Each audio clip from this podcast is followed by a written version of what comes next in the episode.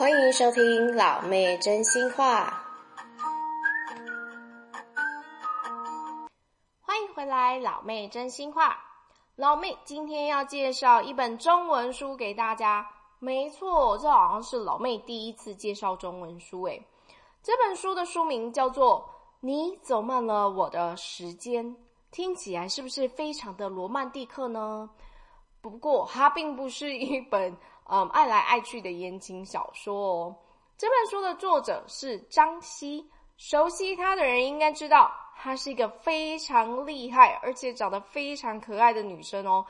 她在还不到三十岁的时候，就已经被诚品书店把她跟龙应台啊、张曼娟啊、金庸等这些文学大师并列为二零一八年度十大华文作家哦。她在很多地方写过。他在《奇摩家族》上面写过，在《无名小站》上面写过。他最后呢，在脸书上面开了一个 group，叫做“故事贸易公司”，并且运用了一用一个故事换一份甜点的计划，然后去收集很多不同样人的故事，写在这脸书的 group 上面，也被出版社发掘了他。而展开了他的作家的旅程吗？应该是这么说。他的写作的故事内容，真的是在我看完这本书以后，觉得嗯，非常的怎么说震撼吗？就是他是一个非常会说故事的人。我应该这么讲，因为我没有办法以那种什么国文老师告诉你他的文笔如何，毕竟老妹的中文也是你知道非常的烂，所以我只能告诉你说，他写作的方式真的会让你觉得哇，他好会讲这个故事哦，好像让我自己觉得是我在跟这些呃提供故事的人听这些这些人说故事的感觉。那另外一个呢，是如果今天你是个不喜欢读长篇小说，就是一本书可能三四百页的那种小说故事的人，我觉得这是一本非常好入手，而且就是刚开始呃有阅读习惯吗的那个那本书。我为什么这么说？因为它每一章就是一个小故事，所以你不用。你知道不会一直让你觉得好像我要去翻到下一页，我才会知道说哦，再来这个主角会做什么事情，因为它每一章就是一个小故事，所以你在睡觉前或是你有空的时候，你就可以嗯打开这个小故事，打开这本书，然后去阅读它。我觉得对你们来说应该是蛮快的。那这整个故事的主轴其实就是张西花了三十天的时间。到台湾各地去收集，呃，很多人不同样的生活故事，我真的觉得蛮厉害的诶。第一个，她是个女生，然后要去，嗯、遇见这些人。我我所谓遇见，就是跟这些人见面啊。那你也知道嘛，就是世间险恶，尤其是一个小女生，我就觉得哇。如果我是你姐姐的话，我可能告诉你不要去，我会怕人身安全。也不是说男生就可以，可是就是相当之下，就是觉得说哇，这小女生真的嗯蛮有勇气的。这整个故事的开端呢，张希在书本上写着：二零一六年十月二十日是个风和日丽的日子，这也是他整段旅行的开始。在这里，张希小姐，老妹要告诉你，二零二零年十月二十日是个风和日丽和热死人不偿命的日子。没错，老妹就是在十月二十日，二零二零年的这一天录下了这个 podcast。而且非常幸运的是，十月二十号也是老妹诞生的日子哦，耶！好，谢谢你们大家的生日祝福。我们回到书本上面，嗯，张希在书本上面说，他会写想要去做这个旅行，其实他是有一个感触。他说，网络让世界变得很大，让人们的联系变得很容易，却不一定变得更亲近。在二零一六年应该是如此。可是我真的觉得，在二零二零年的我们，只有短短的四年之间，这个网络真的让世界变得很大，然后让我们人们的联系变得非常容易。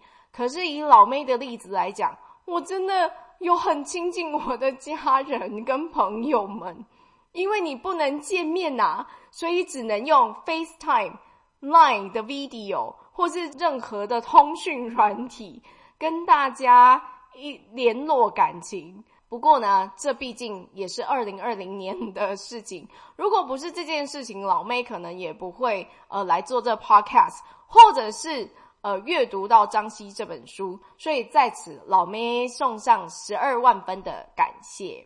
嗯，好，再回到书本上面，嗯，其实这本书有好一两个故事让老妹印象深刻。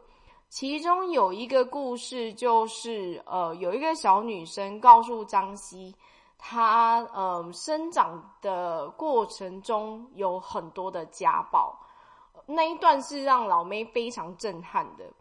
呃，我在震撼的不是家暴，或者是这个小女生的呃她所经历的这些事情，嗯、呃，而是让老妹非常震撼的是张希本人。因为你想想看哦，张希去，嗯、跟这个故事提供者这个小女生去听她讲这个故事的时候，她所经历的震撼，然后再来是他必须回到自己的小角落，再用自己的方式，然后去呈现这个故事给我们。哇，我真的觉得那好像是应该算是二次伤害吗？是应该这样子说吗？我不知道诶、我真的觉得那还蛮难的诶、如果是我，就可能是这两次我都是自己哭得稀里哗啦的吧。那这是其中一个故事，让我非常的呃震撼到。那当然还有另外一个故事，呃，是一个三十五岁的妈妈。然后这个妈妈呢，她那时候就没有告诉她的小孩，呃，这小孩的生父是谁。不过因为在张西前面的故事里面。呃，跟一个女生有讲到，因为这个另外一个女生她非常的希望自己知道自己的父亲生父亲是谁，所以张西把这个小故事告诉了这个三十五岁的妈妈。你看吧，我真的觉得有的时候，嗯，老一辈的人或是爸妈们告诉我们说要多看多听，就是多看读物多听，然后，嗯，你。有的时候真的会在你人生的道路上面去听到你所需要的呃资源吗？应该这样讲，因为我真的觉得有的时候你真的不要呃自己亲身去经历，可是如果你有听到别人告诉你应该这么做的话，那你就会少吃那一份亏吗？因为我真的觉得这个三十五岁的妈妈非常的幸运，她跟张西有这样子一段一段的接触，要不然这个三十五岁的妈妈可能会到呃，我不知道六十几岁，就是等到她的小孩子长大以后，然后她的小孩子反而要回来，然后就可能有有怪她是什么，然后就说为什么你不告诉我的亲生爸爸是谁，或者或是种种的。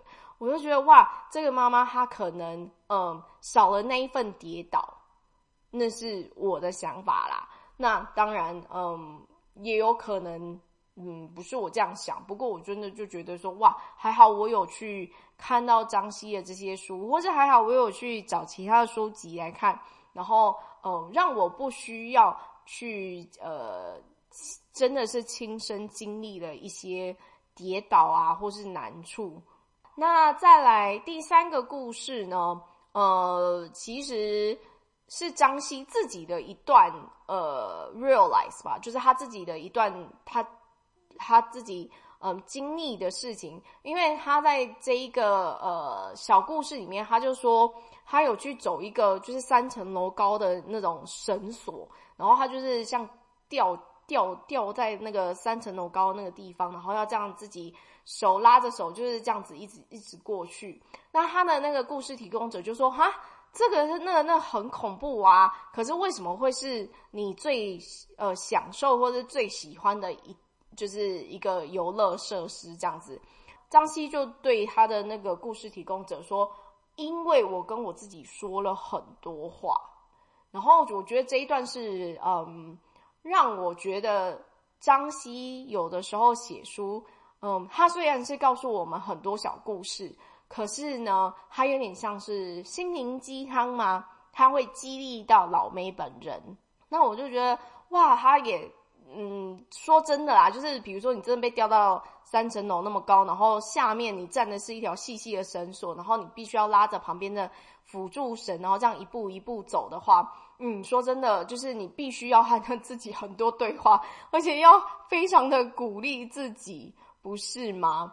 这个故事的提供者呢，也提供了老妹一句非常呃励志的话。这个故事提供者说。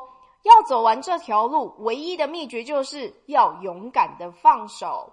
嗯，是不是也是很励志人心呢？有的时候我们真的是不敢放手，然后不想要突破现状，然后让我们自己就是好像活得非常的无聊吗？所以啊，看看这些小故事，说不定它也会打动你的心房哦。张西用了三十天环绕着台湾，他去了台中、埔里、云林、嘉义、台南、高雄、恒春、台东都兰、池上、花莲等等。你看，对张西来说，这些地方都有他们自己的故事；而对老妹来说，这些地方都有好吃的东西。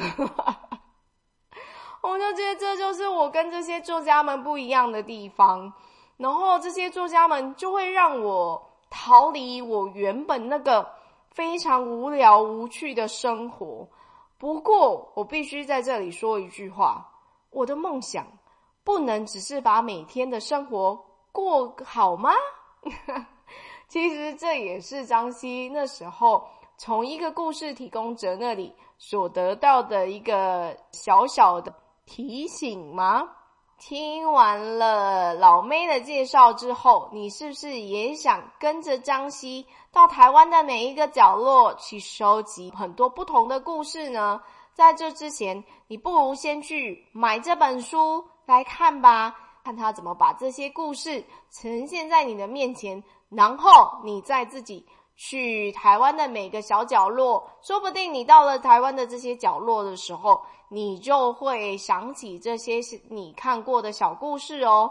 那我们今天就先介绍到这里，下次见喽，拜拜。